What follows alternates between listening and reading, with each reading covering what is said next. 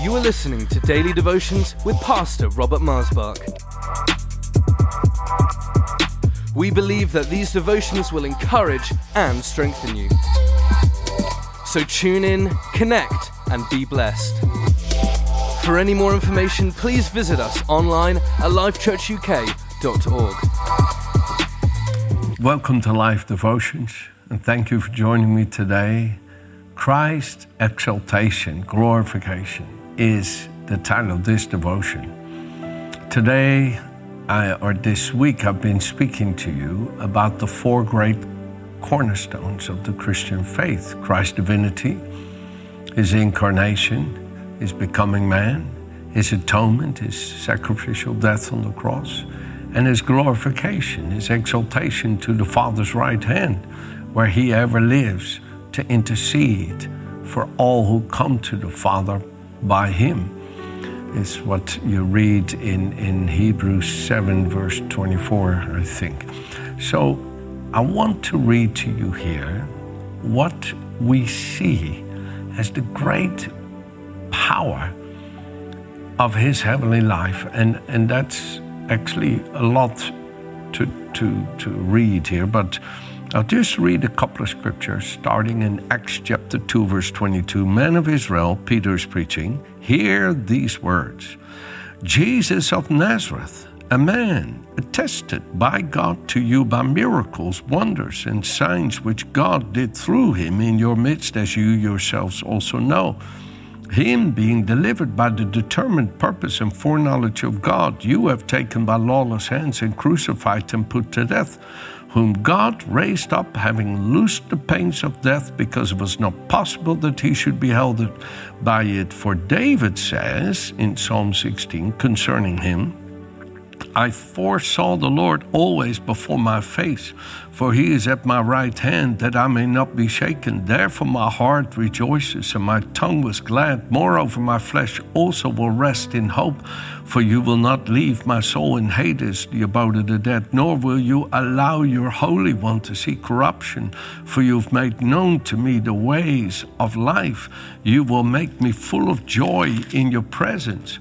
Men and brethren, let me speak freely to you of the patriarch David, that he is both dead and buried, and that his tomb is with us to this day.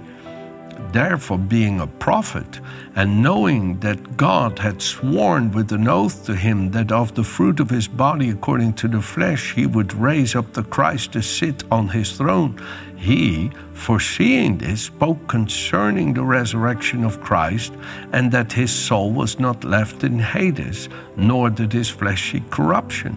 This Jesus God has raised up, of which we are all witnesses. Therefore, being exalted to the right hand of God, right? That's the t- title of this devotion, Christ's Exaltation. Being exalted to the right hand of God, having received from the Father the promised Holy Spirit, he pours out this which you now see and hear. For David did not ascend into the heavens, but he says himself, the Lord said to my Lord, sit at my right hand till I make your enemies your footstool. Therefore, let all the house of Israel know assuredly that God has made this Jesus, whom you crucified, both Lord and Christ.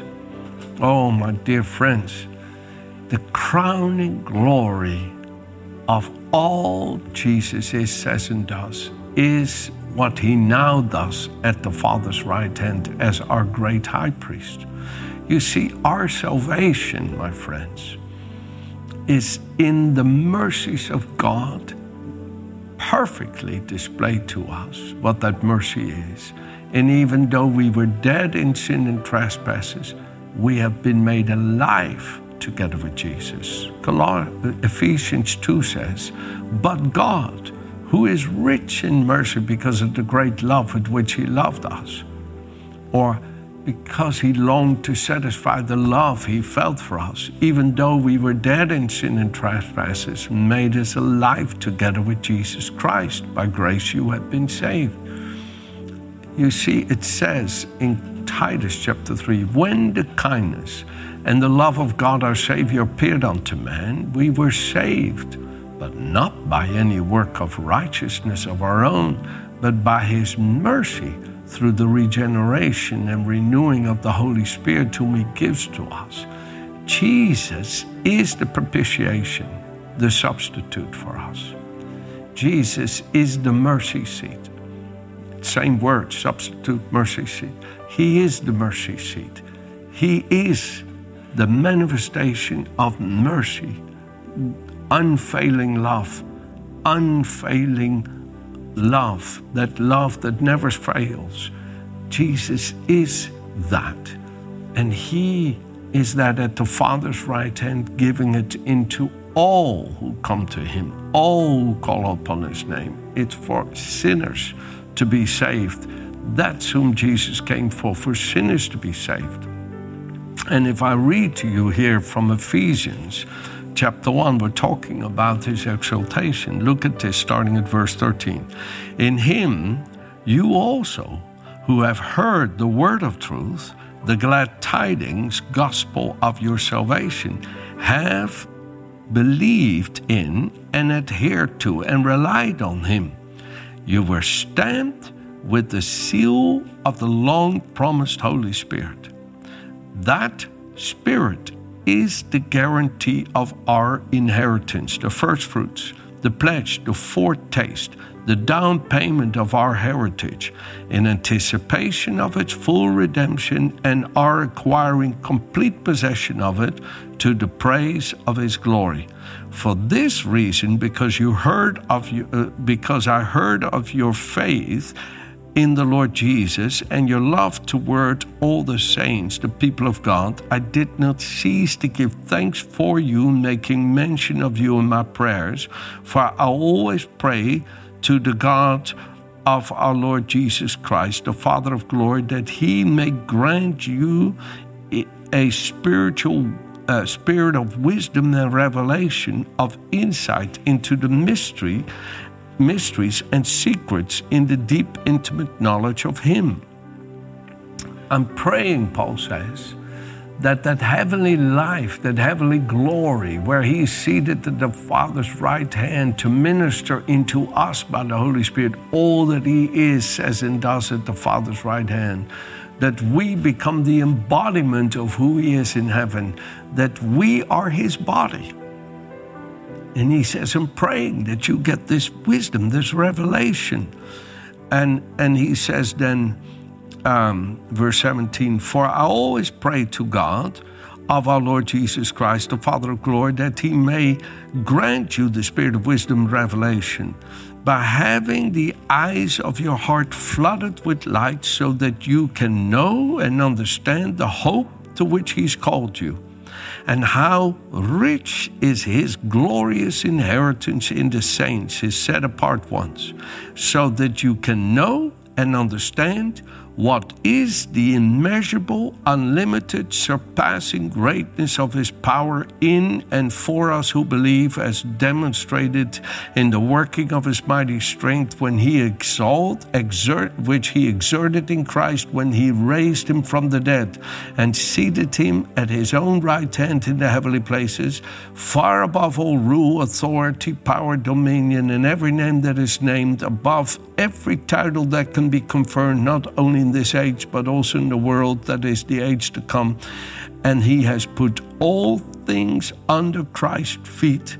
He has appointed him the universal and supreme head of his church, a headship exercised throughout the church, which is his body, the fullness of him who fills all in all. For in that body lives the full measure of him who makes everything complete and who fills everything everywhere with all of himself.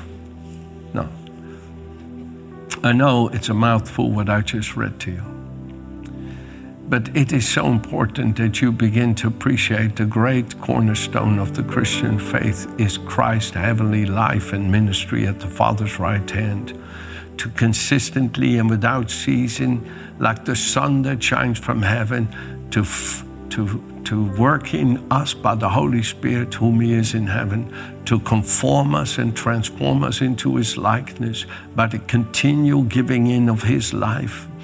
And I'm going to close with this important point.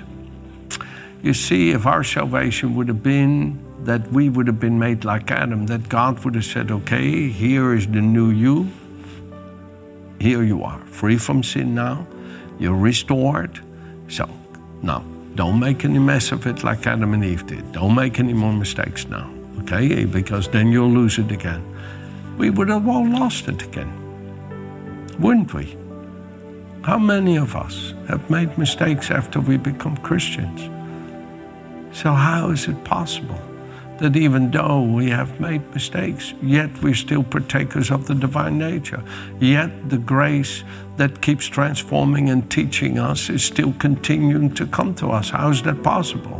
That's unfair, isn't it? That's unjust. No, it's, that's not fair.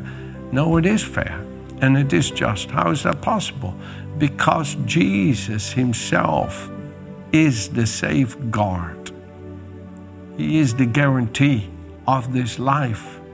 That life is perfectly manifest in his body that is being kept at the Father's right hand, where it cannot decay, where it cannot diminish, where it cannot lessen, where it is always the same yesterday, today, and forever, and where the Father, through his Holy Spirit, imparts that life that is in the body of the Son, that life of perfect righteousness with the Father, peace and joy in his presence, perfect peace and joy in his presence, is imparted to us by the Holy Spirit.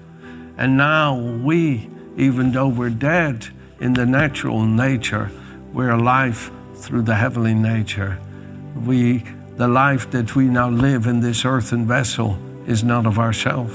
It is a gift of God. It's the life of the Son of God in us. He is the safeguard. He is the guarantee. And that's why the just shall live by faith in him. The life we now live, we live by the faith of the Son of God who loved us and gave himself for us.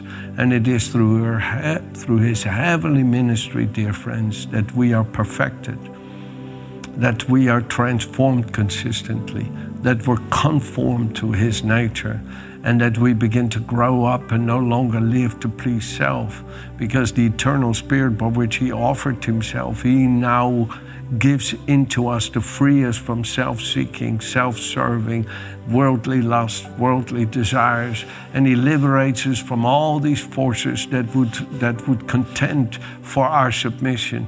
And now we are being kept free by the freedom that his indwelling Spirit gives into that heavenly life that he imparts consistently, constantly, and we are changed from one degree of his glory to another by his Spirit in us. And the Father looks at you and me, and he sees the wonderful, wonderful work of the saving grace of his Son in you and me.